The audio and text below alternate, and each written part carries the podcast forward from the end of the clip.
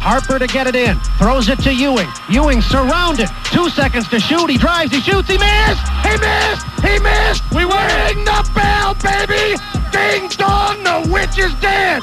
Ding dong, the witch is dead. Ding dong, the witch is dead. Ding dong, the witch is dead. Καλησπέρα, καλησπέρα. Για όσους δεν μας θυμάστε, γιατί έχουμε και πάνω από τρεις μήνες περίπου εκεί να γράψουμε επεισόδιο, είμαστε το Underpod, μια καινούργια σχετικά ελληνική εκπομπή ε, για το μαγικό κόσμο του NBA. Ε, νομίζω δεν έχει νόημα να σας πούμε ότι αυτό είναι το part 2 από το τελευταίο επεισόδιο που γράψαμε για την trade deadline. Νομίζω όλοι καταλαβαίνετε ότι δεν θα υπάρχει part 2. Ε, έχουμε μπει πλέον στα playoff. Εντάξει, υπήρχαν κάποιες προσωπικοί λόγοι που δεν μπορούσαμε να γράφουμε για ένα διάστημα. Αλλά πλέον θα επιστρέψουμε. Δεν ξέρω τώρα με τι συχνότητα. Καλύτερα είναι να μην υποσχόμαστε γιατί Ναι, ναι, ας καλύτερα. πριν υποσχόμασταν και δεν κάναμε deliver. Οπότε we will under promise and we will hopefully over deliver που λένε και οι φίλοι μας οι Αμερικανοί. Λοιπόν, ε, σήμερα θα συζητήσουμε ε, για τα playoff του NBA. Ε, βρισκόμαστε προς το τέλος του πρώτου γύρου. Κάποια ματσαρίσματα έχουν ήδη ολοκληρωθεί. Ναι. Ε, να πούμε για τους ακροατές μας ότι το επεισόδιο αυτό γράφεται στις 28 Απρίλη το βραδάκι. Οι σειρές που έχουν λήξει είναι αυτή των Bucks, αυτή των Heat, αυτή της Βοστόνης ε, και αυτή του Golden State. Να φέρεις μόνο τους νικητές για να μην αναφέρεις τους χαμένους. για να μην αναφερθώ στους χαμένους ακόμα. Ε, θα συζητήσουμε και για τις σειρές που έχουν ολοκληρωθεί και είδαμε. Θα συζητήσουμε ε, και το τι έχουμε δει στις σειρές που ακόμα εκτιλήσονται και θα κάνουμε έτσι και κάποιες ε, μίνι προβλέψεις. ναι. Ε, μέχρι εκεί νομίζω. Μπορεί να Ε, έχουν βγει και να έχουμε ήδη διαψευστεί όταν Ναι. το ακούτε εσείς. Τρεις ώρες μετά. ε, δεν θα σταθούμε νομίζω πολύ στους χαμένους και στο τι θα πρέπει να κάνουν και τα λοιπά. Αυτά είναι πράγματα που θα συζητήσουμε μετά το τέλος του playoff. Ναι, ναι. όσο παίζεται μπάσκετ, θα συζητάμε για το μπάσκετ που παίζεται. Λοιπόν, ε, θα ξεκινήσουμε από την ε, Ανατολή, εκεί που έχουν ε, ολοκληρωθεί και τα περισσότερα ζευγάρια, τρία από τα τέσσερα. Και θα ξεκινήσουμε από το ζευγάρι 1-8, σωστά; Ναι, ναι, Το ναι. αγαπημένος σου. Το αγαπημένο μου, θα ξεκινήσει κάποιος άλλος; Ε, δεν θα μπορούσαμε να σου πάρουμε τη δόξα. Λοιπόν, η σειρά 1-8 ήταν η σειρά Miami-Atlanta. Μια σειρά που νομίζω έληξε ε, πολύ εύκολα. Και πολύ άργησε. Κοίτα, εντάξει, 4-1 έληξε, οκ. Gentleman sweep.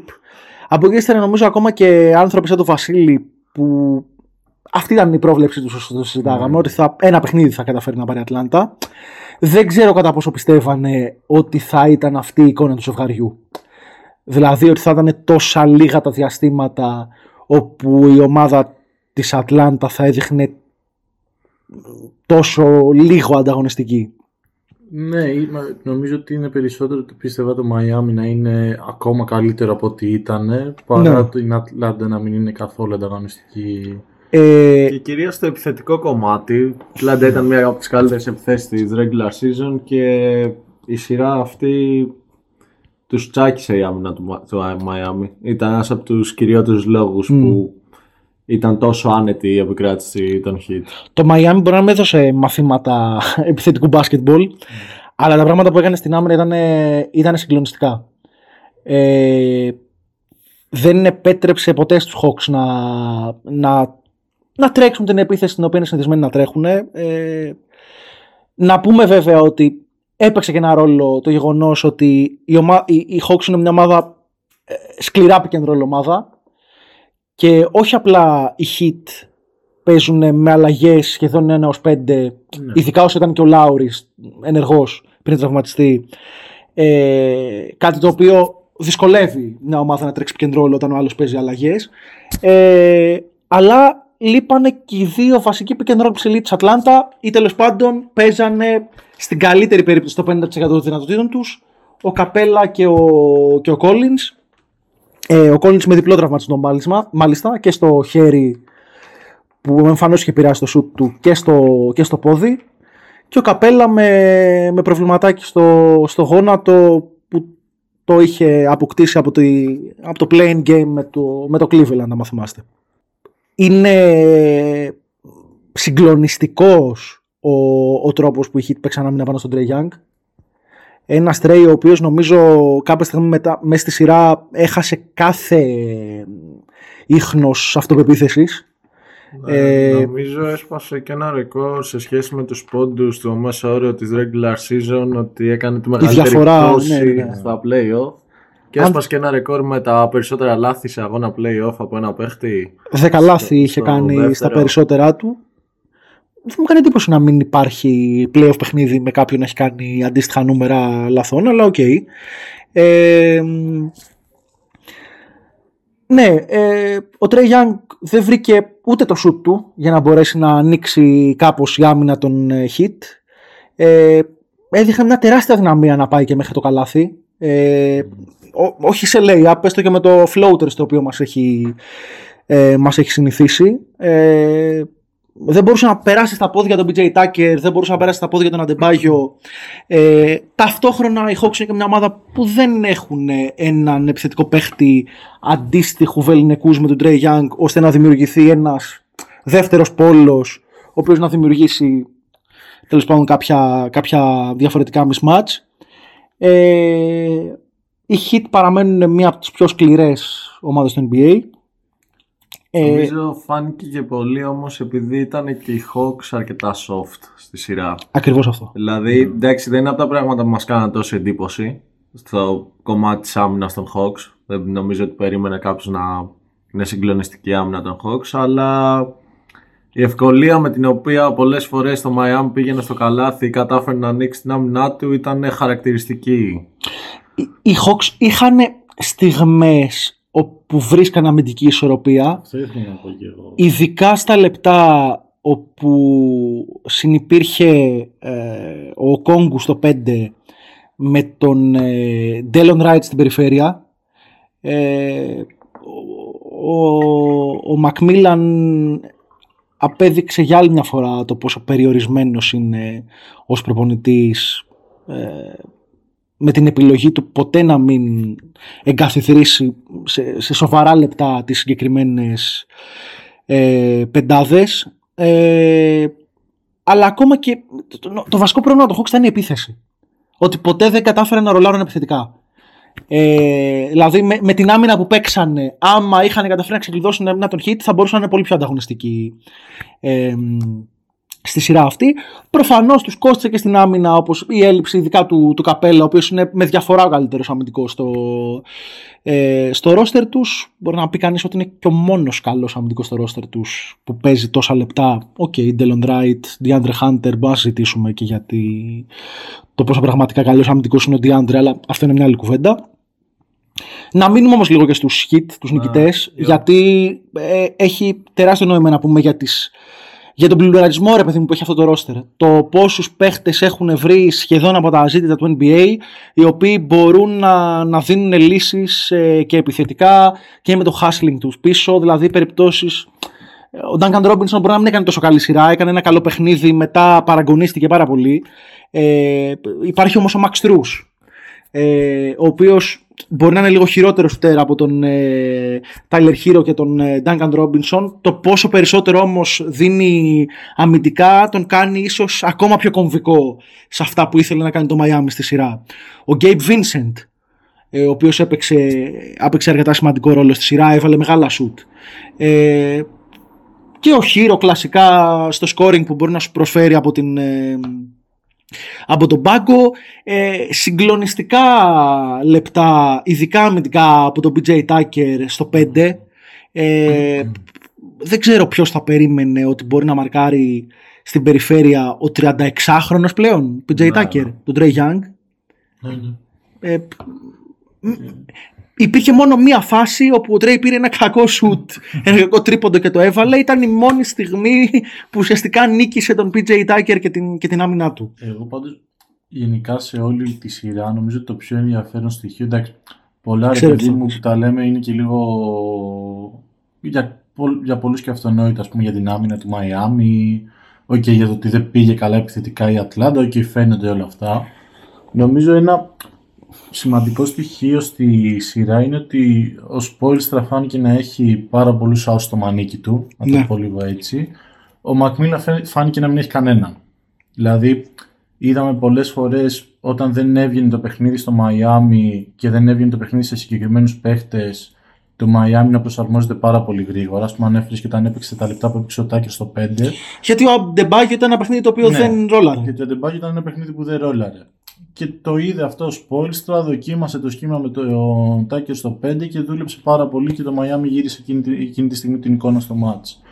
Είδαμε τον Στρούς που αναφέραμε που ενώ ο Ντάνκαν Ρόμπινσον έχει κάνει ένα εξαιρετικό πρώτο παιχνίδι που έχει σκοτώσει την άμυνα της Ατλάντα, επειδή δεν έβγαινε αυτό το ματσάρισμα αμυντικά, δεν είχε κανένα πρόβλημα να τον βάλει να Γιατί κάτσει στο πάγκο. ειδικά τα λεπτά που συνυπήρχε είτε με τον ε, Tyler Herro είτε με κάποιον τύπου Gabe Vincent, οι Hawks όταν υπάρχουν δύο αμυ- ε, α- σχετικά αδύναμοι αμυντικοί θα βρουν τον τρόπο να σε χτυπήσουν. Αυτό. και απ' την άλλη, η Ατλάντα όταν ανέφερε και ο Σιμάκης πριν ότι ο- εντάξει, υπήρχε ο Τρέ και δεν υπήρχε ένας δεύτερος πόλος, εγώ θα πω ότι αν τον βρήκε κάποια στιγμή ήταν πάνω στο πρόσωπο του Μπογκδάνοβιτς και αυτό όχι Σε για στιγμές. σε στιγμές. Στις στιγμές Αλλά ήταν κάποια στιγμή που φάνηκε και όντως φάνηκε και στο ότι μετά άνοιξε και ο χώρος για τον Τρέι. Δηλαδή τα λεπτά που ο Μπογκδάνοβιτς ήταν καλός, πήρε δύο, δύο πολύ σημαντικά σουτ σε ένα παιχνίδι που γύρισε την εικόνα. Ο Τρέι φάνηκε για αυτός να βρίσκει χώρους και να, να αποκτά και μια αυτοπεποίθηση περισσότερο. Ε, αλλά πέρα από. κυρίως στο, στο, τρίτ- στο Game 3 ναι, ναι, νομίζω. ναι, ναι. Νομίζω και εγώ. Όταν, ε, στην νίκη που είχα, είχε και η Ατλάντα δεν ήταν. Ε, ναι, ναι, ναι, ναι. Ε, Και στο δεύτερο νομίζω. Ναι, στο Game 3 έχει κάνει ένα πολύ καλό τέταρτο δεκάλεπτο ο Trey Young ε, που έχει βοηθήσει το πώς έχει ανοίξει το γήπεδο το, το shooting efficiency του Νομίζω Bogdanovic. και ο λόγος που στο, δεύτερο, στο Game 2 ένα διάστημα που πήγαν να το Που πήγανε γυρίσουν κοντά οι Hawks, Hawks, ναι. Ήταν ένα καλό διάστημα του Bogdanovic. Ναι, ναι. Απ' την άλλη, νομίζω ότι πέρα από το προπονητικό σκέλος, ρε παιδί μου, εντάξει, είναι και ζήτημα ρόστε σε μεγάλο βαθμό. Απλά για να ολοκληρώσουμε αυτό που είπες, Ναι. ε, ενώ στιγμιαία υπήρξαν στοιχεία στο παιχνίδι των Hawks που λειτουργήσαν, δεν υπήρξε ούτε μία στιγμή που ο Nate McMillan να τα, να τα όρισε ως βασικό τρόπο, βασικές πεντάδες που θα, που θα έτρεχε κτλ. Δηλαδή, το γεγονός ότι ο Bogdanovic Οκ, στο τέταρτο παιχνίδι είχε όντως βαριά πόδια και από ό,τι φαίνεται είχε και ένα μικρό τραυματισμό γιατί στο πέμπτο παιχνίδι δεν, έπαιξε καν. Ε, αλλά το γεγονός ότι συνυπήρξαν ελάχιστα. Ο Τρέι με τον Χέρτερ και τον Μπογκδάνοβιτς, όπου η συνύπαρξη των τριών αυτών παιχτών είναι- ήταν και μέσα στη regular season οι περίοδοι που έβρισκε κατά βάση τ- το επιθετικό της ταπεραμέντο η Ατλάντα.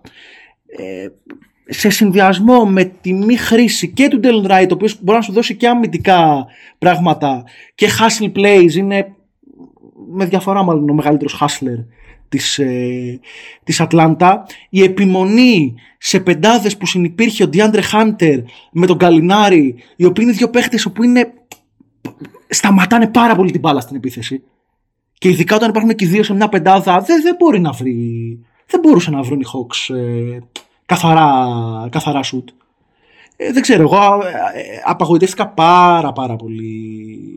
Δηλαδή, ε, ποτέ δεν τον είχα σε τεράστια εκτίμηση στο Macmillan, αλλά η, η συμπεριφορά του απόψη coaching στο, στη σειρά αυτή ήταν, ήταν τραγική και δεν έχουμε αναφέρει καν το πώς, ε, το, το, το προφανές δηλαδή ότι δεν έχει πάρει ούτε μια φορά time out σε, σε 3-20-0 ε, σερί των, ε, των hit. Έχει αρχίσει και γίνεται συχνά στα playoff φέτος αυτό. Υπάρχει μια Θα το επανάληψη, συζητήσουμε υπάρχει και μια στο- επανάληψη, ναι, ναι, ναι. Ε, Hello, αλλά Chris για να μην Finch. μένουμε και μόνο στους ιτημένους όπως είπαμε πριν να σταθούμε λίγο και στον πλουραρισμό που βγάλανε οι hit. Εννοείται, Το είπαμε, το μα- είπαμε. Είπαμε Gabe Vincent, Max Truss, Ναι, και Βίκτορ να Ολαντίπο κάνουμε και στο ένα- τελευταίο. Βίκτορ αυτό ήθελα Ολαντίπο να στο πω. τελευταίο παιχνίδι. Στο τελευταίο Μετά τον παιχνίδι, χωρίς τραυματισμό του Butler. Lowry. Ε, επίσης πολύ σημαντικό ότι μετά από μια συγκλονιστικά αποτυχημένη playoff ε, εμφάνιση, μιλάω για την περσινή, έτσι, του, του, του Butler όπου ήταν ε, Ναι. συγκλονιστικά inefficient, ε, έχει κάνει μια σειρά που όσο παίζει, να το πω λαϊκά, τα στάζει από παντού. Ναι, και δύο ματσάρες με, Με 45 σαραντάρα. και 36 το τέταρτο.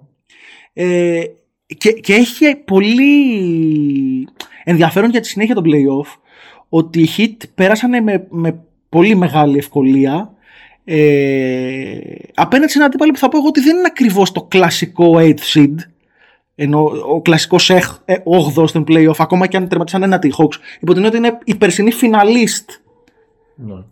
Ναι, της Ανατολής που δεν έχει αλλάξει το roster τους δηλαδή θεωρητικά, σχετικά. ναι, θεωρητικά μπορεί να βρεις και πιο εύκολο matchup άμα είσαι το νούμερο ένα seed πέρασαν πάρα πολύ εύκολα σε μια σειρά που ο Αντεμπάγιο ειδικά επιθετικά ήταν ε, Πολύ καλό. πολύ κάτω του μετρίου ναι. Νομίζω αν εξαιρέσουμε το τελευταίο παιχνίδι που ανέβηκε κάπως. Πολύ κάτω του μετρίου.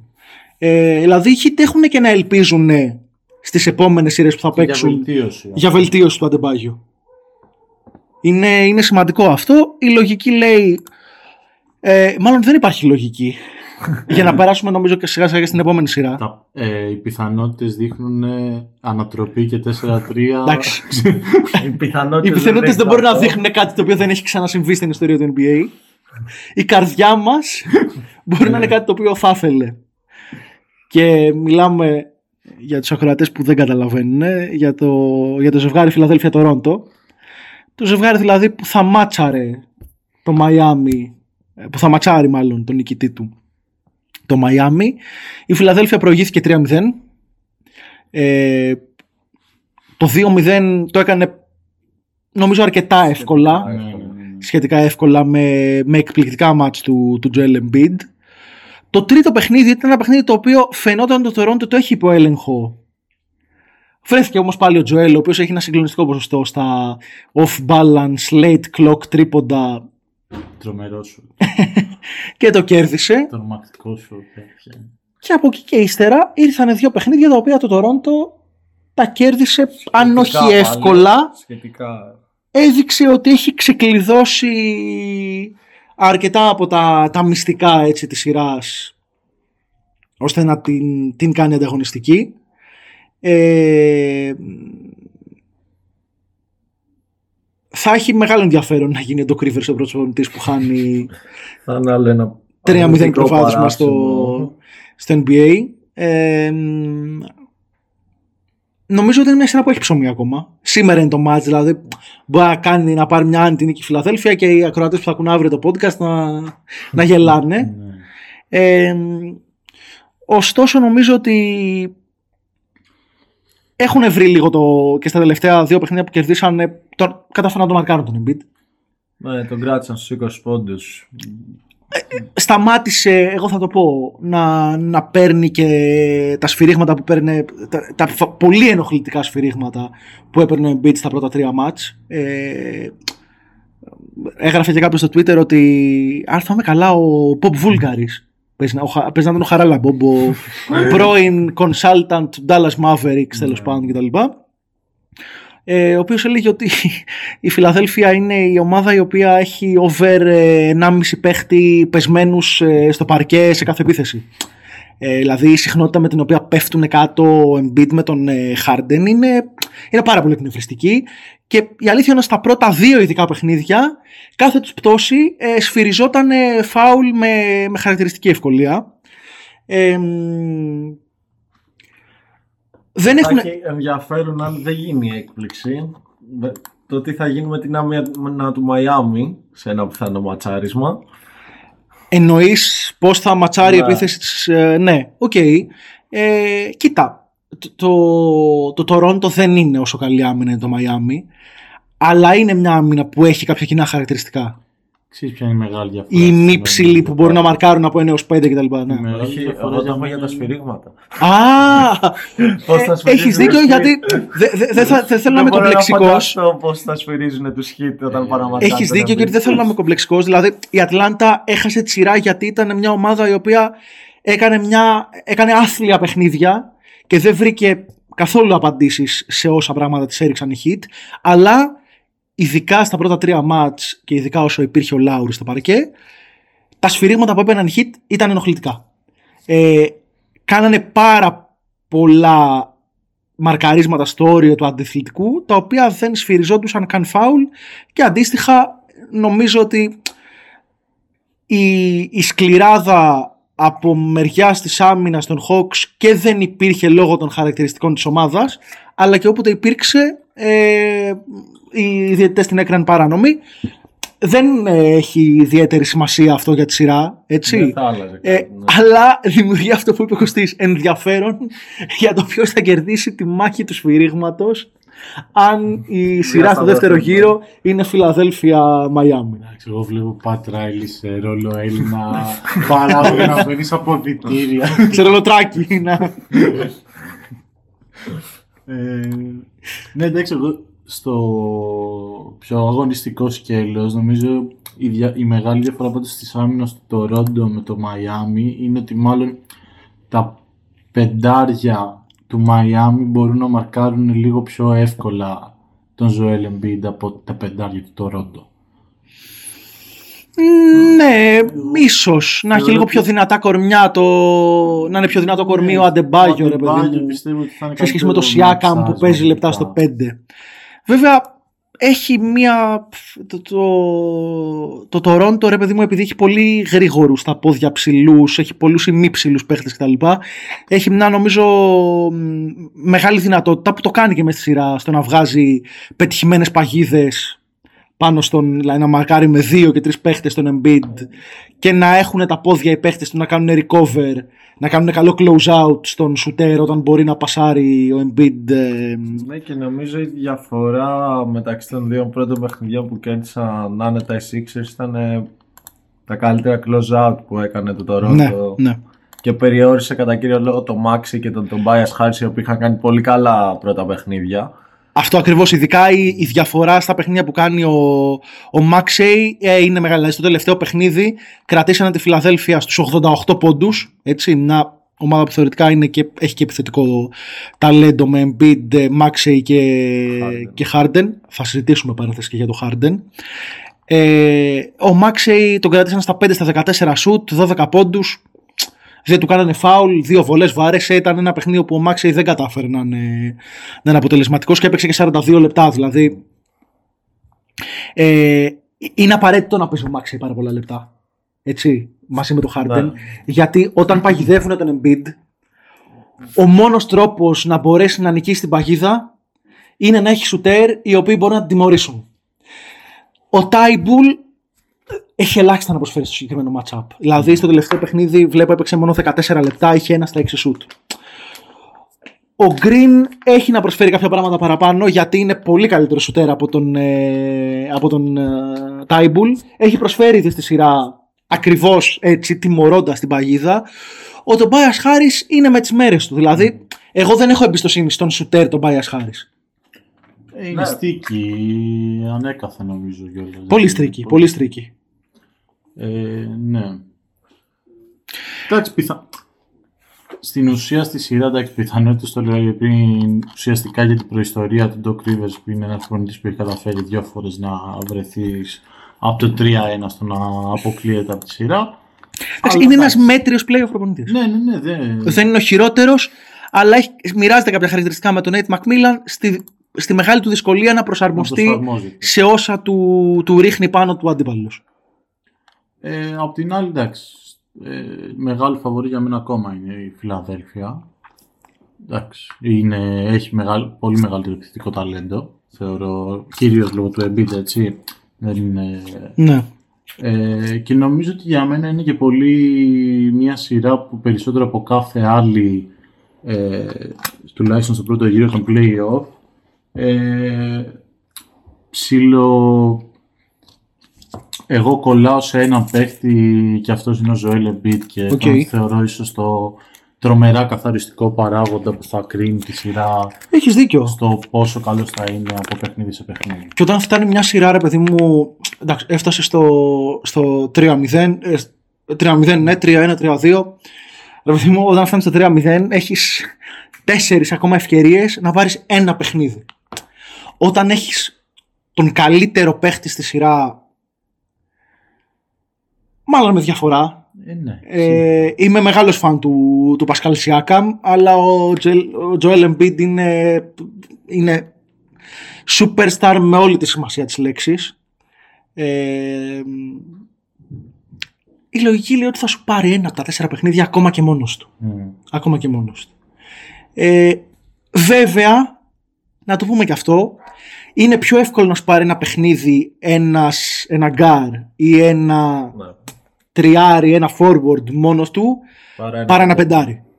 Γιατί το πεντάρι πόσο θα, πόσο θα είναι το focal point μιας επίθεσης που θα περνάνε όλα τα πράγματα από αυτό. Επειδή είμαι αναγκαστικά- Όπως θα μπορεί σε να έχει κάνει ένας Λούκα Ντόντσιτς, ένας Καουάι Λέοναρντ, Εκτός αν ένας είσαι- Γιάννης Αντετοκούμπο. Εκτός αν είσαι ο Νίκολα Γιόκιτς.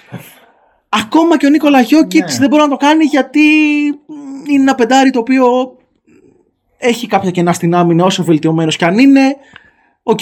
Εντάξει, επιθετικά σου λέω να σου Πάντως, πάρει ένα παιχνίδι. Ο Νίκολα Γιώκης ακόμα και επιθετικά ας πούμε, τώρα με τους Warriors είχε παιχνίδια που ήταν αρρωστημένα καλώς επιθετικά Και δεν κατάφερε να τα πάρει. και μόνος δεν του. κατάφερε να τα πάρει. Εντάξει, Δηλαδή, άλλες βέβαια- ομάδες. Ναι, καλά είναι. Και άλλο το supporting cast. Άμα Εντάξει. η Φιλαδέλφια, άμα ο Embiid κάνει μάτσα αντίστοιχο του τελευταίου που έκανε ο Γιώκης που είχε 65% ε, ποσοστά με 35 πόντους, 19 rebound, ε, δεν νομίζω ότι θα μπορούμε να συζητάμε για το αν θα έχει Ναι. κερδίσει η Φιλαδέλφια. Θα έχει κερδίσει. Ε, αλλά ναι, δεδομένα είναι αυτό που λέγαμε και πριν, ότι σε ένα πεντάρι, δεδομένου ότι μπορεί να γίνει παγίδα, πολύ πιο εύκολα που θα γίνει σε ένα κάρτο, τώρα εντάξει, εννοείται αυτό, ε, πρέπει και κάποιος να βάλει έστω κάποια σου. Δεν γίνεται να είναι μονίμως το γίνεται παγίδα και δεν μπορούμε να βρούμε εύκολο Ναι, ρε, ελεύθερο Και σου να το, βάλουμε. το βασικό είναι ότι ρε παιδί μου, ένας guard ή ένα forward μπορεί να δημιουργήσει. Ε, προ- Το σου προς- για τον εαυτό του. ο- πέ- πέρα από αυτό, πέρα από αυτό. Και ο Embiid μπορεί να δημιουργήσει το Ναι. shooting για τον εαυτό του και στο post κτλ. Ε, προσπαθώ να θυμηθώ τα κωδικοποιεί με έναν τρόπο Ben Taylor τα plays αυτά στο βιβλίο του Thinking Basketball. Ε, θα θα το πω περιφραστικά γιατί δεν θυμάμαι την αγγλική ορολογία που χρησιμοποιεί. Είναι τα plays τα οποία δημιουργούν μια αμυντική ανισορροπία. Ο Γκάρ, ο forward, μπορεί να περάσει τον αντίπαλό του και ταυτόχρονα να δημιουργήσει μια συνθήκη 5 εναντίον 4. Να βγάλει ένα παίχτη από τη συνθήκη της άμυνας. Ένα πεντάρι δεν μπορεί να το κάνει αυτό. Ακόμα και άμα δημιουργήσει, α, άμα έρθουν δύο παίχτες πάνω του, ο δεύτερος παίχτης δεν βγαίνει από την αμυντική συνθήκη. Είναι ένας δεύτερος παίχτης που μπορεί να κλείσει την πάσα, μπορεί. Ναι. πα- παραμένει κομμάτι της άμυνας. Όταν ο Τρέι Young περνάει τον αντίπαλό του στα πόδια και βρίσκεται πίσω του, ο, ο αυτός με τον οποίο μαρκάρει να είναι ένα ατυχές παράδειγμα, γιατί δεν κατάφερε να το κάνει σχεδόν ποτέ στην, ε, στη σειρά, αλλά καταλαβαίνετε τι εννοώ. Ήθελα να μιλήσω για ένα γρήγορο γκάρ. Όταν περνάει τον παίχτη του, δεν είναι. Παύει να είναι κομμάτι Της μιας αμυντικής συνθήκης. Ε, αυτό ένα πεντάρι δεν μπορεί να το κάνει. Πάμε όμως και σε ένα hot point ακόμα. Θυμάστε τελευταίο επεισόδιο Underpod για την off-season που συζητάγαμε για το trade και κατέλαβε νομίζω το μεγαλύτερο κομμάτι της συζήτησης Brooklyn, Φιλαδέλφια και λέγαμε για, τους, για το πώς εν τέλει μπορεί και οι δύο να είναι winners από αυτό το trade. Το θυμάστε. Ναι, ναι. Μπορεί να είναι και οι δύο losers από αυτό το trade.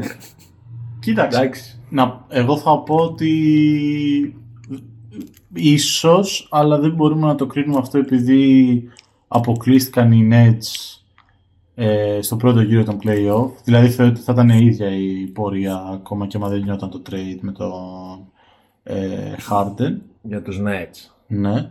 Για τους Nets, εγώ το ανάποδο θα λέω. Ενώ οι Nets θα είχαν έναν παίχτη όπως ο Harden τη στιγμή που τώρα δεν είχαν κανέναν γιατί ο Ben Simmons δεν έπαιξε. Πάντως αυτό που είχαμε τους έλειπε παίχτης. από τη σειρά δεν με ήταν τους αυτό που τους Celtic έλειπε. δεν ήταν αυτό. Εγώ αυτό Αλλά- ήθελα να πω, ότι θεωρώ ότι αυτό που τους έλειπε από τη σειρά με τους Celtics και τους έσωζε ήταν το άμα ήταν καλά ο Ben Simmons Δεν ξέρω αν θα τους έσωζε, σίγουρα θα τους Ναι, βοήθαγε. που θα- Τώρα μπορεί να έχουν ένα ικανό αμυντικό στο Αυτό. παρκέ. Ενώ άμα ήταν ο Harden δεν βλέπω πώς θα λειτουργούσε και πάλι αυτό. Δηλαδή και ο Harden είναι καλύτερος αμυντικός από αυτόν που έχουν πολλοί στο μυαλό τους, παιδί μου. Αλλά και πάλι δεν θα έκανε την τρομακτική διαφορά σε αυτό που βλέπαμε. Το έχω πει και εγώ αυτό για το Harden. Λες το κατά πόσο είναι αυτή τη στιγμή. Φέτος, Ναι, φέτος δεν είναι. εγώ δεν μπορώ να το πω αυτό. Συμφωνώ. Και η πορεία μέχρι στιγμής στα playoff δεν, δεν κάνει καλά, ε, καλή Και- αμυντική σειρά. Και ακόμα πιο σημαντικό είναι να συζητήσουμε τι παίχτης είναι επιθετικά πια ο James Harden. Ναι, νομίζω το συζητούσαμε και όταν έγινε το trade. Το αν η, ε, ε, η κατάσταση του Harden ήταν αν ψινόταν να παίξει ή αν πλέον είναι αυτός ο James Harden. Γιώργο, θυμούνται η κατάστασή του αθλητικά, ρε παιδί μου. Σωματικά Ναι. και αθλητικά. Παιδιά δεν μπορεί να περάσει.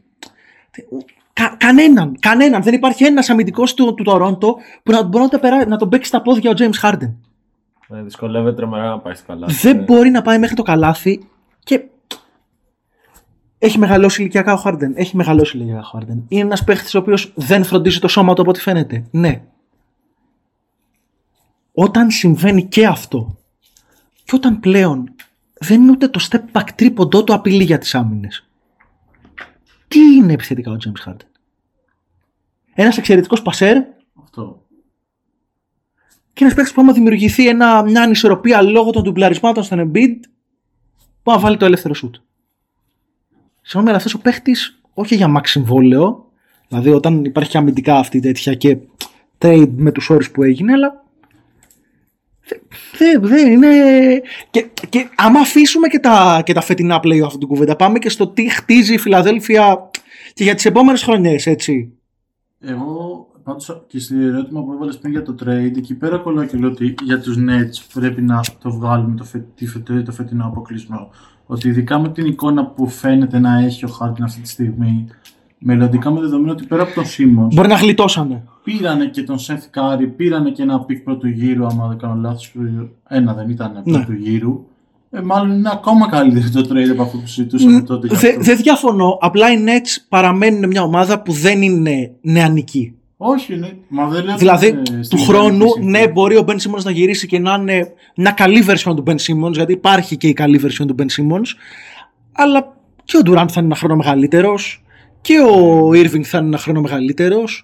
Και είναι και μια ομάδα που, ρε παιδί μου, έχει πάρα πολύ Θα off-court δούμε αυτό drama. με το Irving. Έχει πάρα πολύ, ε, πολύ, πολύ κουβέντα μακριά από το γήπεδο. Καταρχήν να περάσουμε στη σειρά Βοστόνη Nets, μιας και συζητάμε για τους Nets. Ας πούμε μια... Θέλουμε να, πούμε, να ολοκληρώσουμε λίγο την κουβέντα για το Τορόντο και, το, και τη Φιλαδέλφια. Ε, θέλουμε να κάνουμε κάποια πρόβλεψη, έχουμε κάτι άλλο να Εγώ πούμε. αυτό θα έλεγα. Εγώ θα έλεγα ότι είναι φαβορή η Φιλαδέλφια για μένα ακόμα. Αν και θα ήθελα να δω να συμβαίνει μια τόσο τεράστια ανατροπή, όχι για να κράξω μετά τον Τοκρίβιο, το κάνω και χωρίς να έχει αποκλειστεί. Ναι. Ε, αλλά θα είναι ένα ωραίο story, ρε παιδί μου, του Τορόντο, που είναι μια συμπαθής ομάδα για μένα. Ε, απ' την άλλη, για τη συνέχεια δεν βλέπω καμία από τις δύο ομάδες να μπορεί να περάσει στο Μαϊάμι ε, και να αμφισβητήσει τη θέση του στους τελικούς της Ανατολής. Ε, εντάξει, δεν, ε, Πολύ απόλυτο. δε- δεν μπορώ να το πω με τέτοια απολυτότητα γιατί ακόμα δεν εμπιστεύομαι 100% την επίθεση του Μαϊάμι. Δηλαδή, ακόμα και απέναντι στους Hawks υπήρχαν στιγμές όπου δεν μπορούσαν να παράγουν ε, καλή half-court επίθεση. Ε, μ, εγώ αυτό που θέλω να συζητήσουμε, να, ε, να παραμείνουμε λίγο στη σειρά Φιλαδελφία-Τορόντο, είναι ότι ρε παιδί μου και το Τορόντο τι παραπάνω μπορεί να πάρει από τους παίχτες του. Δηλαδή ε, για, τον, ε, για, το, για, το, για τη Φιλαδέλφια ουσιαστικά υ- υπαινιχθήκαμε πια κάποια πράγματα. Δηλαδή ο Μάξεϊ πρέπει να είναι καλύτερος από ό,τι ήταν στα τελευταία παιχνίδια. Ο Χάρντεν πρέπει να είναι καλύτερος και πιο εύστοχος από ό,τι ήταν στα τελευταία παιχνίδια. Το ίδιο και τον Tobias Harris. Να δούμε αν μπορούν να πάρουν κάτι παραπάνω από κάποιον παίχτη όπως ο Shake Milton. Που είναι ένας παίχτης ο οποίος έχει κάνει μάτς στα playoff που δίνει σκόρ από τον πάγκο κτλ. Το Toronto, εγώ θα πω για παράδειγμα ότι μπορεί να περιμένει σε μια βελτίωση του VanVleet Ναι, ισχύει. ο Van Fleet είναι πάρα πάρα πολύ άστοχος ε, φέτος στα play-off. Ε, είναι, έχει πέσει στους 13,8 πόντους ε, μέσω ώρα από τους 20 που ήταν στη regular season. Σουτάρει με 35% εντός παιδιάς. Είναι μείον 10 το plus minus του. Μείον 10 σε, σε παιχνίδια που έχει κερδίσει κιόλας το, το Toronto, έτσι. Ε, να αναφερθούμε σε, στη- στην πολύ καλή σειρά που κάναν και έχει χάσει έναν, δεν κάνω λάθος παιχνίδι, ο Σκότι Barnes ως rookie στα play-off και πλέον ως rookie of the year, Ναι, έτσι, Μην μου το θυμίσεις αυτό. που έπεσε σε έξω στην πρόβλεψή σου για Ivan Mobley. Ήταν φαβόρη για μεγάλο διάστημα ο Mobley, αλλά έχασε... Καλά, εγώ πιστεύω ότι το αξίζει κιόλας, αλλά εντάξει. Είναι και οι δύο, πο- και- ήταν και οι δύο πάρα πολύ καλοί. Αυτό, αυτό, αυτό, αυτό. Ας μην τα συζητήσουμε. Ναι. Ας βγάζαμε δύο εβδομάδες πριν podcast. θα συζητάγαμε τότε για τα γραφεία. Ε, και να δούμε αν μπορούν να πάρουν για κάποιο άλλο πάλι πολύ καλό παιχνίδι από τον, ε, από τον Gary Trent. Δηλαδή και οι Raptors έχουν νομίζω πράγματα παραπάνω να περιμένουν από κάποιους ε, σημαντικούς τους παίχτες, έτσι.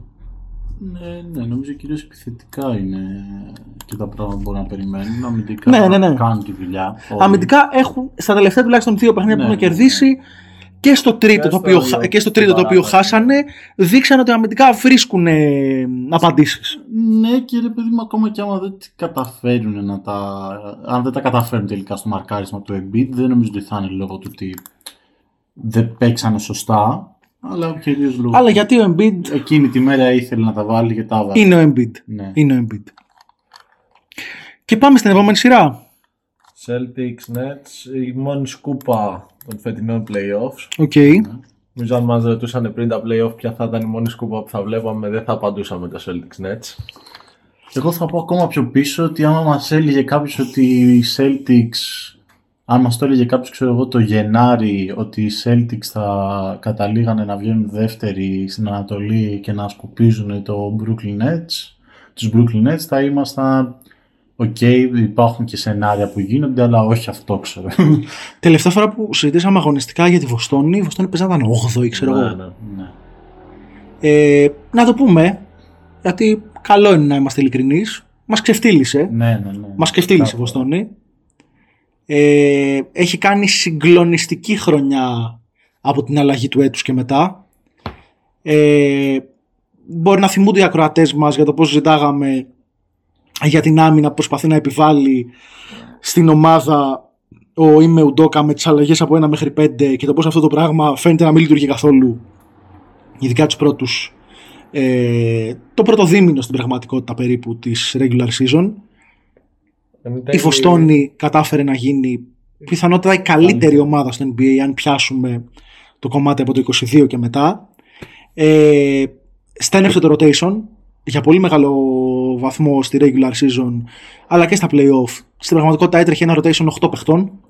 Η πεντάδα με τον Smart, ε, με τον Jalen, με τον Tatum, με τον Horford, τον Rob Williams και συνήθως έκτος παίχτης Derek White. Τρομερή κίνηση ο Derek White. Δεν θυμάμαι αν την είχαμε συζητήσει στο part 1 για την τους off το είχαμε season δώσει νομίζω πάρα πολύ. εγώ ήμουν και απογοητευμένος αν θυμάστε που δεν τον απέκτησαν οι Hawks θεωρούσα ότι θα ήταν ε, ιδανικός partner του Trey.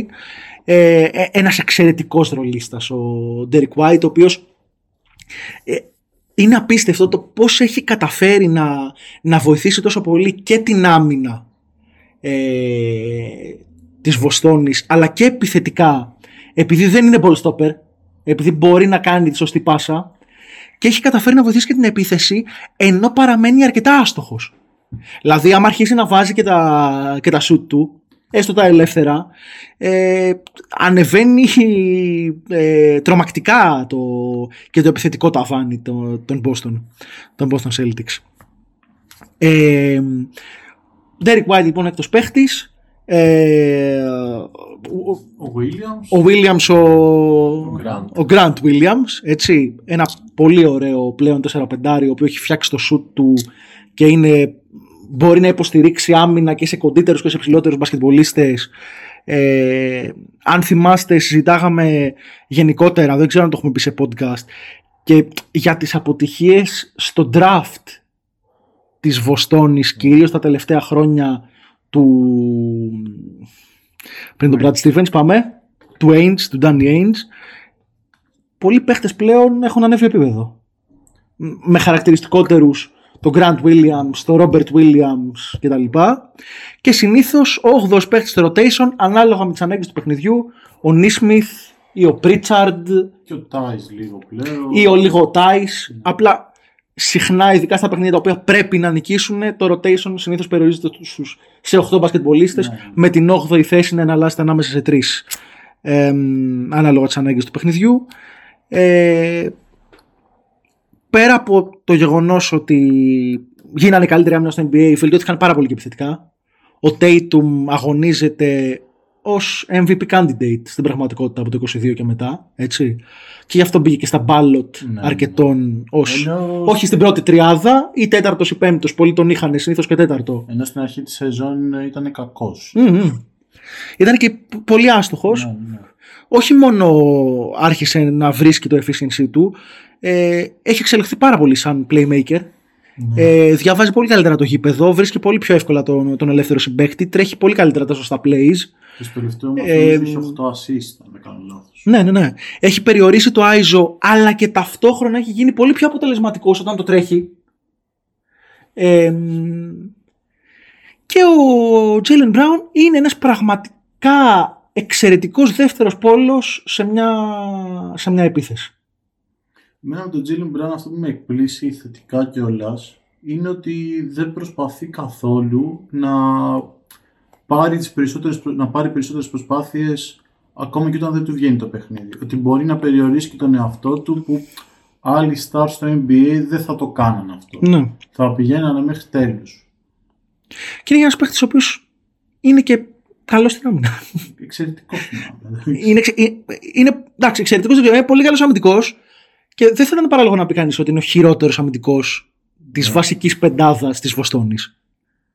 Δηλαδή, ε, είναι, είναι τρομακτικό. Είναι λίγο τρομα- Ειδικά ε, θα, πήγα να πω ότι άμα βγάλεις το Χόρφορντ και βάλεις τον Derek White μέσα, μπορεί να στέκει περισσότερο αυτό. Αλλά και ο Χόρφορντ κάποια παιδιά κάνει μια εξαιρετική σεζόν φέτος, ειδικά αμυντικά. Μετά από μια χρονιά στην Οκλαχώμα, όπου φαινόταν τα πόδια του βαριά. Εντάξει, μπορεί και ο ίδιος να μην, να μην τρέλαινε Ήταν να στην παίζει στην Οκλαχώμα. Οκλαχώμα. Ήταν στην Οκλαχώμα. δηλαδή. Νεκροταφείο. Νεκροταφείο, αλλά. Όχι Σακραμέντο, αλλά νεκροταφείο. Ε, θέλετε να πούμε και δύο πράγματα για τον Brooklyn. Ε, ναι, θα μπορούσαμε. Ε, κυρίως εγώ θα ήθελα να βάλουμε λίγο στην κουβέντα πέρα από το ρόστερ και το πώς εξελίχθηκε εν τέλει και το πώς διαμορφώθηκε αν πιστεύετε ότι έχει ευθύνε ο Steve Nash για τη διαχείριση του υπάρχοντος ρόστερ. Δεν μπορώ εγώ να προσάψω τίποτα του Steve Nash. Και εμένα δεν ξέρω, ρε παιδί μου. Μπο- Δεν είναι και δεδομένο κάτι. Μπορεί- Μπορεί να, πολλές φορές μπορεί να δεις κάποια πράγματα τα οποία δεν τα περίμενες και να πεις το, ότι όπα ρε coach τι έκανες ξέρω εγώ και δεν, το, δεν θα το είχαμε δει. Δηλαδή εντάξει, αλλιώς θα ήμασταν μέχρι στο NBA που μπορούμε, αν τα βλέπαμε όλα. Έστω ως assistant. ναι, Έστω κάπου. Video coordinator. Όταν δεν μπορώ να δω εγώ κάτι που λέω ότι θα το έκανα και θα βοηθούσε, ε, δεν μπορώ να πω και ρε Steve Nash το έγκλεισες, κατάλαβες. Είχε. ε, Δεν δεν θα κάτσω να τώρα να το ψάξω για να το διαβάσω. Για όσους ακροατές έχουν ελεύθερο χρόνο και ενδιαφέρονται, ας ανατρέξουν στο Twitter του, του Steve Van Gundy, του Stan Van Gundy, συγγνώμη, Stan Van Gundy, εμ, προπονητή μέχρι πέρσι των Pelicans, έχει προπονήσει καλές ομάδες, το Orlando ήταν η χαρακτηριστικότερη του δουλειά τα, χρόνια με, τα καλά χρόνια με Howard και τέτοια. Εμ, όπου ρε παιδί μου συζητάει για το πόσο, προβλη... με πόσο προβληματικούς όρους γίνεται συχνά στα social media η κουβέντα για τους προπονητές που δεν κάνουν adjustments.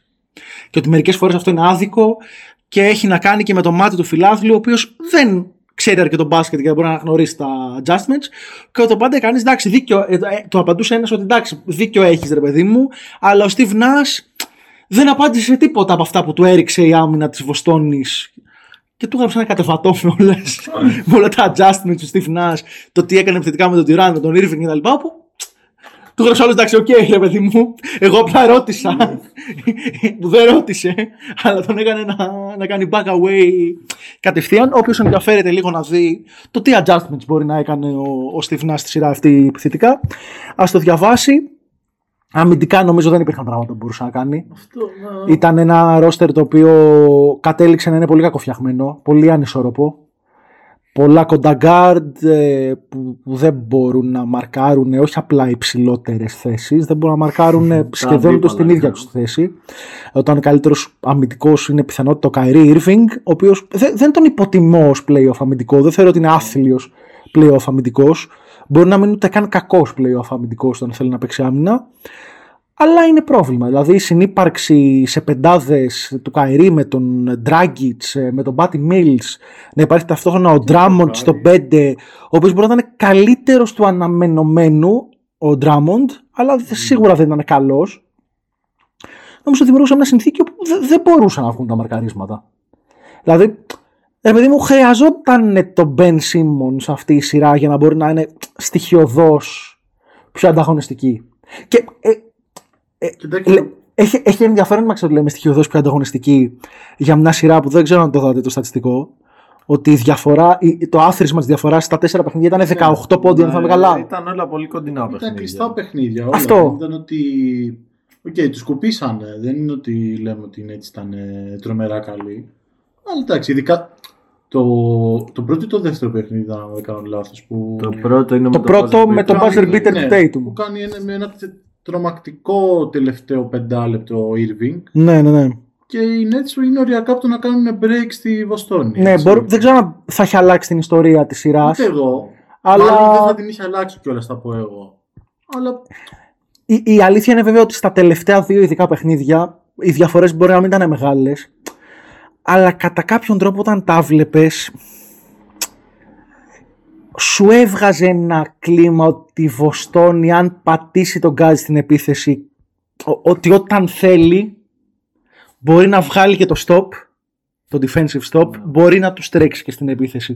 Δε- Α- αλλά αυτό ήταν ήταν- μια διέσθηση απέναντι σ- στην αθλητικότητα που έβγαζε κάθε, κάθε ομάδα, στην ένταση που έβγαζε κτλ. Απλά ήταν και το θέμα ότι βλέπεις τον Καϊρή και τον Τουράν να σου πετάνε σαραντάρες και λες στο τέλος μπορεί να το πάρουν και μόνοι τους. Ε, Δεν το έβαλε και δεις στο όμως πρώτο. πολύ αυτό. Δηλαδή, Εν τέλει δεν έγινε. υπήρχαν παιχνίδια που, Απλά που ειδικά δεν ο ήσουν και Ντουράντ σίγουρος. που ειδικά ο Ντουράντ ήταν πολύ. ήταν και παθητικός. Δεν λέω σε όλη τη σειρά. Το πρώτο και το τελευταίο, ας πούμε. Το Ναι, πρώτο ναι, ναι. είναι το καλό μάτι του Irving, το τελευταίο είναι του Durant. Ναι, Το μπράβο, βάλε μπράβο, που 39. έχει βάλει τη, τη σχεδόν 40. Ε, ήταν παιχνίδια τα οποία από άποψη μόνο προσωπικότητας και τα λοιπά, ένα παιχνίδι Nets θα μπορούσαν να το είχαν πάρει. Δεν ήταν. Ξέρεις τι, άμα είχαν ε, ευθυγραμμιστεί οι πλανήτες να συγχρονιστούν στα καλά τους παιχνίδια, ναι, αυτό. μπορεί να είχαν πάρει και περισσότερα. Έτσι, Ναι, και να ναι. συζητάγαμε τώρα με διαφορετικούς όρους, με τη σειρά ακόμα να παίζεται κτλ. Δεν συγχρονίστηκαν. δεν συγχρονίστηκαν τα δύο μυαλά. Με, κατά κάποιον τρόπο όμως δεν ήταν. Στους Nets πάει πολύ κουβέντα και στο εξαγωνιστικό, ρε παιδί μου. Δηλαδή, Εντάξει, και μόνο που έπαιξαν play-in με όλη τη χρονιά από πίσω να συζητάνε για τον Irving, να συζητάνε για το trade του Simmons, αν θα μπει ο Simmons, πότε θα μπει, αν θα παίξει τα play-off. Πολύ, πολύ κουβέντα. αυτό, εγώ θέλω να πω Όπως πριν και που έφαλες για τον Νάσ ότι ρε φίλε, αυτός ο άνθρωπος θέλει και ένα παράσημο για το πώ χειρίστηκε και σε επίπεδο συνεντεύξεων τύπου τ- τ- τα εξωαγωνιστικά χαΐρια τη ομάδα. δηλαδή, δεν του τύχανε και λίγα αυτού του ανθρώπου.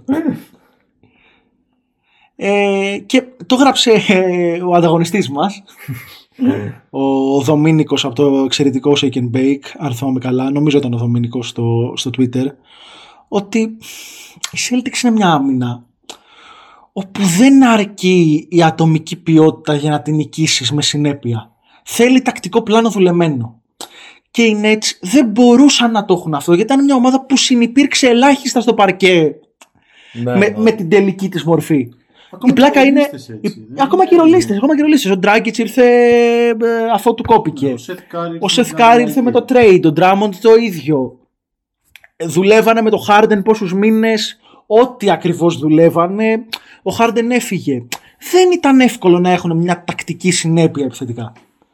Ε, η πλάκα είναι ότι το ανέφερε και ο Ήρβινγκ αυτό στη συνέντευξη τύπου μετά τον αποκλεισμό τους, όπου είπε ότι περάσαμε ελάχιστο διάστημα στο παρκέ και δεν, ε, και δεν μπορούσαμε λέει, να βρούμε τις σταθερές μας.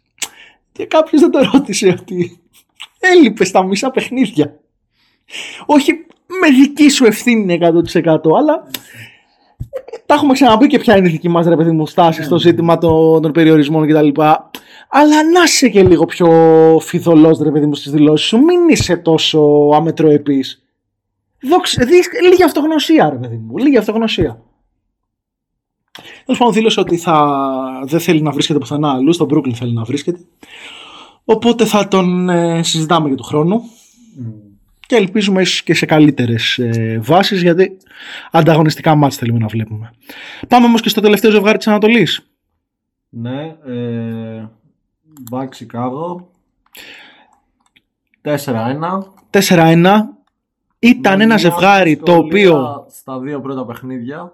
Ναι, Το ένα το χάσαν, το άλλο το κέρδισαν στο τέλος οι Bucks. ναι. Και από εκεί και πέρα, εκεί που λες τραυματίστηκε και ο Middleton μήπως έχουμε σειρά. Έγινε Ε, κρουαζιέρα στο Αιγαίο. Ε, κοίτα, είναι μια σειρά που πριν ξεκινήσει θεωρείς ότι δεν θα έχει κουβέντα. Δεν θα έχει κουβέντα. Δηλαδή ήταν η σειρά που οι περισσότεροι τη διαλέγανε για σκούπα. Και Και εδώ να όχι πούμε- μόνο μεταξύ μας. Γιατί είπαμε και τα κακά μας με τους Celtics και πώς τους προτιμούσαμε να πούμε και τη μάλλον σωστή κριτική που κάναμε όλη τη χρονιά στους Bulls. Ε, εγώ την έκανα, την έκανα, την έκανα. Κάποια στιγμή σήκωσα τα χέρια ψηλά. Λέω ρε παιδιά, μπορεί και να έχετε δίκιο. Δυστυχώς δεν γράψαμε μετά το 22 πολύ μπασκετικό κουβέντα για να πω ότι ρε παιδιά, μου λέγατε και οκ, ψηλό seed είναι το Σικάγο. Αλλά όποτε παίζουν καλή ομάδα, χάνουν με κάτω τα χέρια. 20, 20 παύλα 2. Υπενθυμίζω το σκορ τους απέναντι σε ομάδες που έχουν νομίζω από 60% και πάνω ε, win rating. Ε, κοίτα. Δεν, α, α, να μην υποτιμήσουμε τη χρονιά που κάνει το Σικάγο. Ναι, όχι. Γιατί μπορεί να μην ζούμε στην Αμερική, αλλά είναι φανερό ότι για τον κόσμο της πόλης σήμαινε πάρα πολλά η ομάδα να ξαναγίνει relevant. Και η αλήθεια είναι ότι εγώ, ε, η βασική κίνηση που είχα κριτικάρει προσωπικά στην off-season τους ήταν ε, η απόκτηση του, του Ντερόζαν με το συμβόλαιο που τον αποκτήσανε. Αν κάτι δεν ήταν το πρόβλημα στους φετινούς Bulls, ήταν ο Ντεμάρ Ντερόζαν. Έτσι. Ε, το, βα- δύο ήταν τα βασικά προβλήματα για τους Bulls και για τα play-off και για το πώς κλείσανε τη regular season που πέσανε πολύ γρήγορα από εκεί που βρεθήκανε για μερικό διάστημα στην πρώτη θέση να πέσουν έκτη και ακόμα και να τίθεται υπό αμφισβήτηση το μήπως μπουν και play-in. Ε, το ένα είναι ο τραυματισμός του Λόνζο, ο οποίος για ένα μήνα πλάς και όλα συνδυάστηκε και με τραυματισμό του Καρούζο, ο οποίος γύρισε και ήταν και πολύ καλό στα play-off. Ε, και το άλλο ήταν η απόδοση του Βούσεβιτς. Ε, θυμίζω ότι το Σικάγο έδωσε πέρσι δύο pick πρώτου γύρου Νομίζω, ναι. μαζί με το Wendell Carter Jr. plus πράγματα για να πάρει τον Βούσεβιτς. Η φετινή σεζόν του Wendell Carter Jr. δεν είναι χειρότερη από τη φετινή σεζόν του Βούσεβιτς. Γιατί ο, Διαφορετικές ομάδες. Ναι. διαφορετικές ομάδες, ο Wendell έπαιζε στο 4 κατά βάση φέτος, οκ, αλλά το trade πετυχημένο δεν μπορεί να το πεις. Νομίζω. Και ακριβώς επειδή είναι μια ομάδα που έχει δύο superstar οι οποίοι δεν είναι και αμυντικοί ογκόλιθοι, δηλαδή και ο Ντεμάρ Ντερόζαν και ο Ζακ Λαβίν έχουν τα θέματα τους στην άμυνα.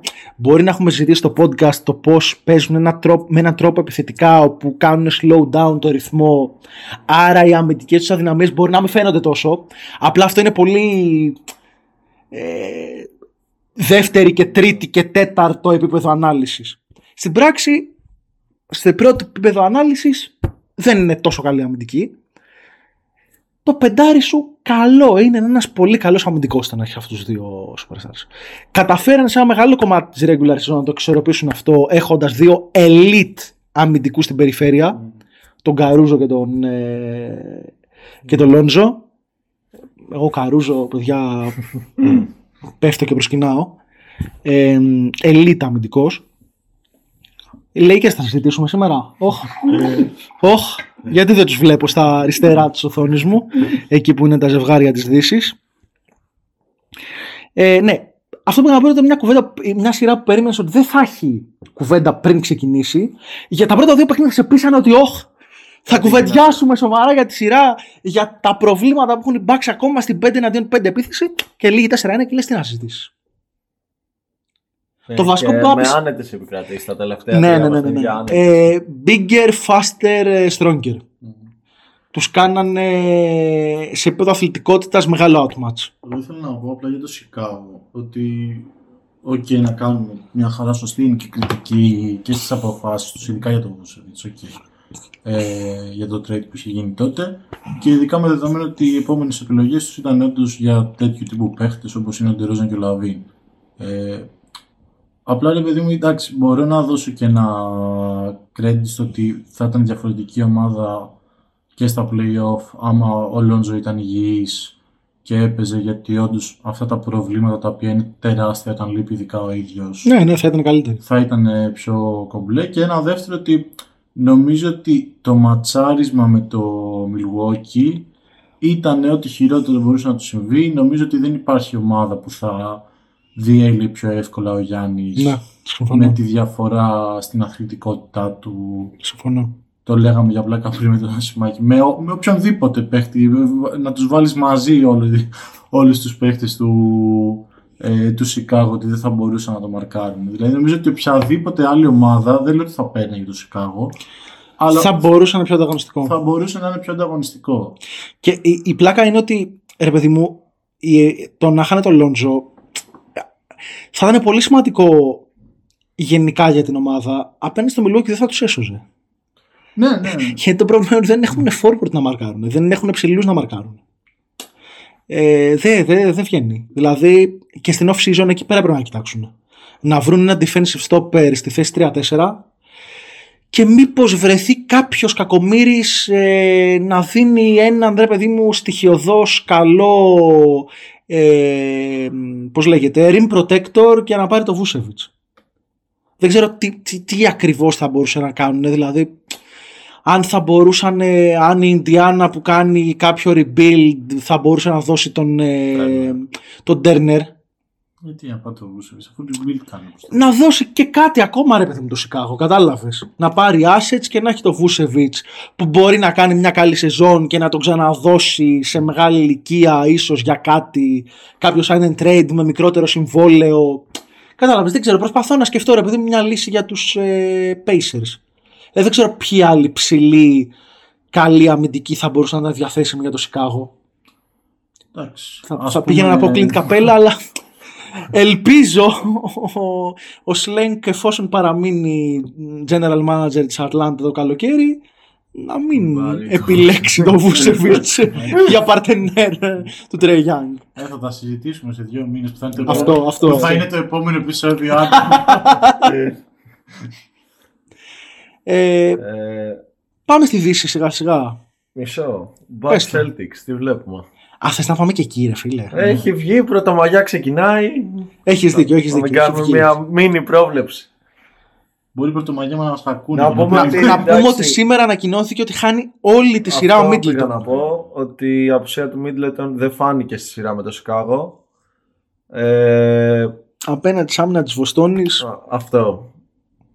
Δηλαδή, εντάξει, τα σουτ τα έβαλε ο Grayson Allen και ο Κόνατον, στο- με το Σικάγο και στα τρία τελευταία ματς ήταν ε, πολύ καλή και οι δύο.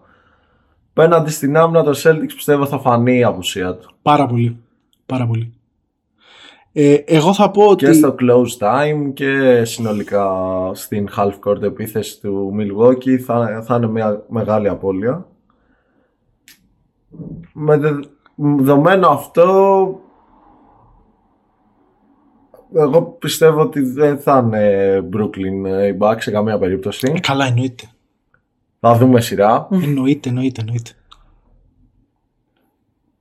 Και εντάξει, νομίζω το ματσάρισμα του Γιάννη θα κρίνει πολλά το κατά πώς θα καταφέρει να τον αντιμετωπίσει η άμυνα της Βοστόνης. Αυτό ήθελα να πω κι εγώ και πάμε μετά σε μια πιο πρόβλεψη συγκεκριμένη. Ναι, ναι. Ε, είπαμε για τη Βοστόνη ότι είναι μια ελίτα άμυνα. Ε, προσωπικά αυτή η βερσιόν της Βοστόνης είναι από τις καλύτερες άμυνες που έχω δει στο NBA τα τελευταία χρόνια. Όχι φέτος μόνο. Ε, νομίζω ότι δεν έχουν τον ιδανικό παίχτη να ματσάρει το Γιάννη. Ε, φ- θα μπορούσε να πει κανείς ότι δεν υπάρχει στο NBA ο ιδανικός παίχτης να ματσάρει το Γιάννη. Ok, I get it. Ε, περιμένω να δω ποιον θα ρίξουν πάνω τους. Δηλαδή δεν νομίζω ότι θα επιλέξουν να πάει ο Tatum πάνω στο Γιάννη. Γιατί θα συνεπαγόταν και ένα τεράστιο αμυντικό φόρτωμα, load που λένε οι φίλοι μας οι Αμερικάνοι, το οποίο μεταφράζεται και σε επιπλέον κούραση, άρα και σε φάουλ. πιο βαριά πόδια στην επίθεση, άρα και σε φάουλ. Είπε ο, ο Βασίλης όταν το συζητάγαμε πριν γράψουμε, μήπως ρίξουν πάνω το Robert Williams τώρα που γύρισε. Τον Grant. Το, α, το Grant Williams είπες. Ο Grant Williams δεν ξεκινάει στην πεντάδα. Λες να μπαίνει από το... Κοίταξε, πάντως τον Durant, κατά κύριο λόγο αμυντικά... ο Ναι, αλλά ερχόμενος από τον πάγκο. Ναι, ναι, ναι. Ε, Εντάξει, είναι πολλά τα λεπτά. Είναι πολλά τα λεπτά. Θα παίρνει λεπτά, θα παίρνει λεπτά και έχει και μικρό rotation η Βοστόνη. Έχει ενδιαφέρον. Η αλήθεια είναι ότι μπορεί να τον πάρει κάποια λεπτά ο Grant Williams. Ε, εγώ νομίζω τον τον Ρόμπερτ και πρέπει να πω ότι έχει από τραυματισμό και δεν είναι τόσο εύκολο και παράλληλα αδειάζει λίγο και τη ρακέτα απέναντι σε ένα κορμί όπως ο Μπρουκ Λόπες το οποίο είναι, είναι γιγαντιαίο. Και μάλλον Και οκ, θα βέβαια παίζουν με έχεις και τον πολλά. Χόρφορντ, ο οποίος δεν είναι πανύψηλος, αλλά α, οκ, έχει έναν όγκο. Απλά μπορεί να σε αναγκάσουν και οι Bucks. Δηλαδή κα- υπή- υπήρξαν αρκετά λεπτά που οι Bucks δοκίμασαν σχήματα με, μαζί τον Γιάννη, τον Πόρτις και τον Λόπες. Απέναντι Τον στους Γιάννη τον Πόρτις και τον Λόπες, Το ισχύει. κάνανε και πέρσι στα playoffs σε κάποια και παιχνίδια. με δεδομένη Ναι, την απουσία και το Απλά Middleton. νομίζω δεν θα τους βγαίνει το rotation στους ψηλούς άμα παίζουν και οι τρεις μαζί. Ε, και στην άμυνα απέναντι στη Βοστόνη, τώρα εγώ δεν θα ήθελα να έχω τον Μπρουκ Λόπε ή τον ε, Πόρτη να μαρκάρει στην περιφέρεια οποιονδήποτε από τους σκόρερ των, ε, των Celtics. Ε, μ, έχει, ένα, ε, έχει ένα ενδιαφέρον για μένα το πόσο θα αναλάβει και ο Smart τον Γιάννη. Είναι κάτι το οποίο έχει γίνει στη regular season ένα από τα πολύ δυνατά χαρτιά του Smart είναι το πώς μπορεί να μαρκάρει δυνατότερους και ψηλότερους παίχτες από αυτόν κοντά στη ρακέτα. Προφανώς όχι ένα μάτσα που θα τον αναλάβει μόνος του, που θα δίνονται και βοήθειες, έτσι. Αλλά δεν το θεωρώ 100% που θέλει να ξεκινάει πάνω του, ειδικά όταν οι, οι, οι Bucks δεν έχουν κάποια συγκλονιστική ε, επιθετική, ε, επιθετικό υπερόπλο στα γκαρντ για την half-court επίθεση. Δηλαδή, ο Τζρου Χόλιντι είναι ένας εξαιρετικός αμυντικός, ένας καλός παίχτης και επιθετικά, αλλά δεν είναι κάποιο υπερόπλο που δεν μπορεί να τον μαρκάρει, να βγάλει μαρκάρισμα και ο Τζέιλεν Μπράουν πάνω του ή άλλοι, ο Ντέρικ White κτλ. Ε, δηλαδή δεν χρειάζεται να, να ρίξει και καλά τον Μάρκο Σμαρτ πάνω στον, ε, πάνω στον Drew Holiday. Ε, φοβάμαι πάρα πολύ τη half-court επίθεση του, του Milwaukee. Ε, δηλαδή έδειξε, ε, υπήρχαν περίοδοι στα μάτς με το Σικάγο που δυσλειτουργούσε. Όπου ο Γιάννης πήγαινε επανειλημμένα και σε κάποια παράλογα jumpers και τα λοιπά. Γιατί δεν μπορούσαν να βρουν καθαρά shoot. Να κάνω τώρα πρόβλεψη ή ήθελε να πει και ο Βασίλης κάτι έξτρα; Ε, εντάξει, εγώ θεωρώ ότι για να καταφέρει το Milwaukee να περάσει αυτή τη σειρά θέλει δύο πράγματα. Το ένα για μένα είναι που δεν πήγαινε πολύ σε αυτό το κομμάτι. Τύχη που και πίστη. συζητάγαμε Μέχρι τώρα. Το ένα για μένα είναι το να κάνει ένα overperform στην άμυνα του και να καταφέρει τα αντίστοιχα προβλήματα που θα του βάζουν οι Celtics μπροστά Να τα βάλει κι αυτό. να τα βάλει και αυτό, το οποίο θα είναι δύσκολο.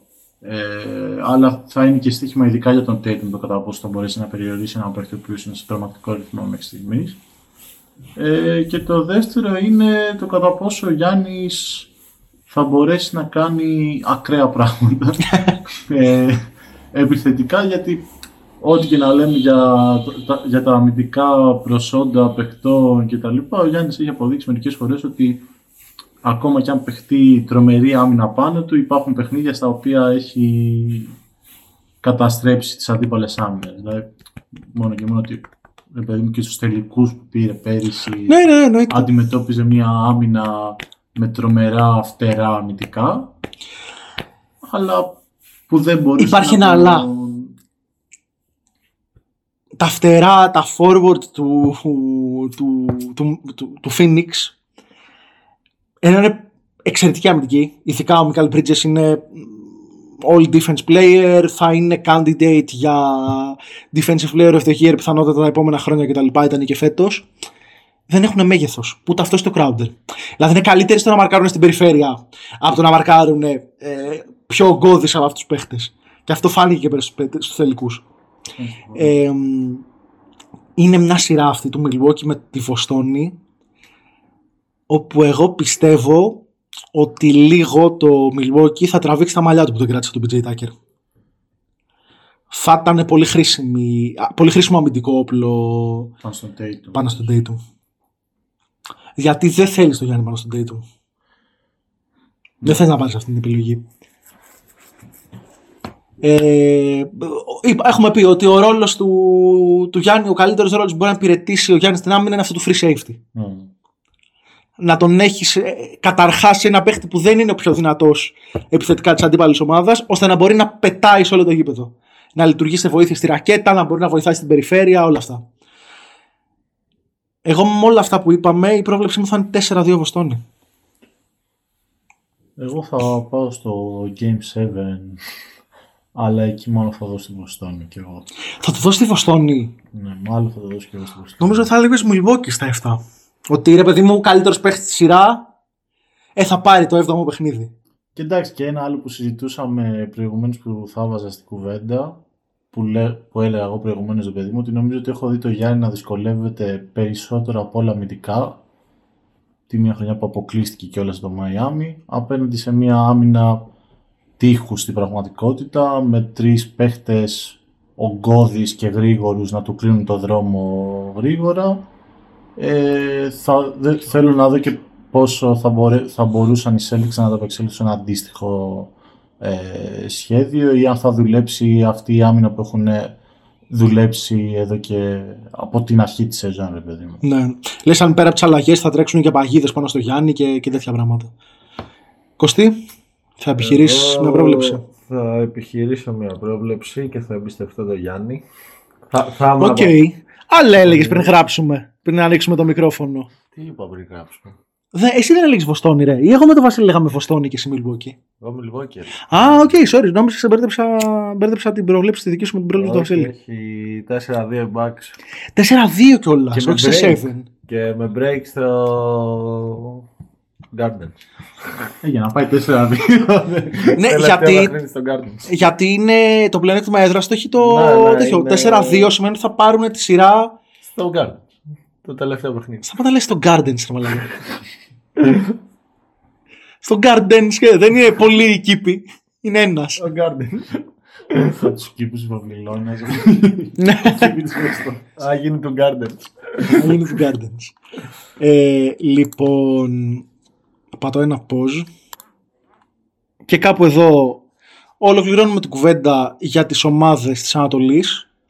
Ε, γράφουμε περίπου μια ώρα, λίγο παραπάνω από μια ώρα. Οπότε για να μην σας κουράζουμε, θα κάνουμε μια αποφώνηση και θα βγάλουμε. Αυτή τη φορά θα βγάλουμε όντως part 2 γιατί όντως θα γράψουμε καπάκια. Γιατί πολλές φορές, αγαπητοί ακροατές, σας έχουμε πει ότι θα γράψουμε το part 2 καπάκια και δεν το έχουμε κάνει. Το έχουμε γράψει μετά από μια εβδομαδούλα. Οπότε λέτε εσείς μα καλά, γιατί αργεί το part 2. Γι' αυτό αργεί το part 2. Τώρα στο part 2 που θα συζητήσουμε για την σκηνή της off season. για το playoff του 2023. για τον πρωταθλητή. λοιπόν, θα συνεχίσουμε όντως με part 2 που θα συζητήσουμε για τις σειρές της Ανατολής. Της Δύσης πλέον. Της Δύση, συγγνώμη. Έχοντας την επίγνωση ότι αυτές δεν έχουν τελειώσει και κάποιες από αυτές θα τελειώσουν και σήμερα. Οπότε τα λέμε σε λιγάκι για μας, σε περισσότερο για σας ίσως. Να είστε καλά.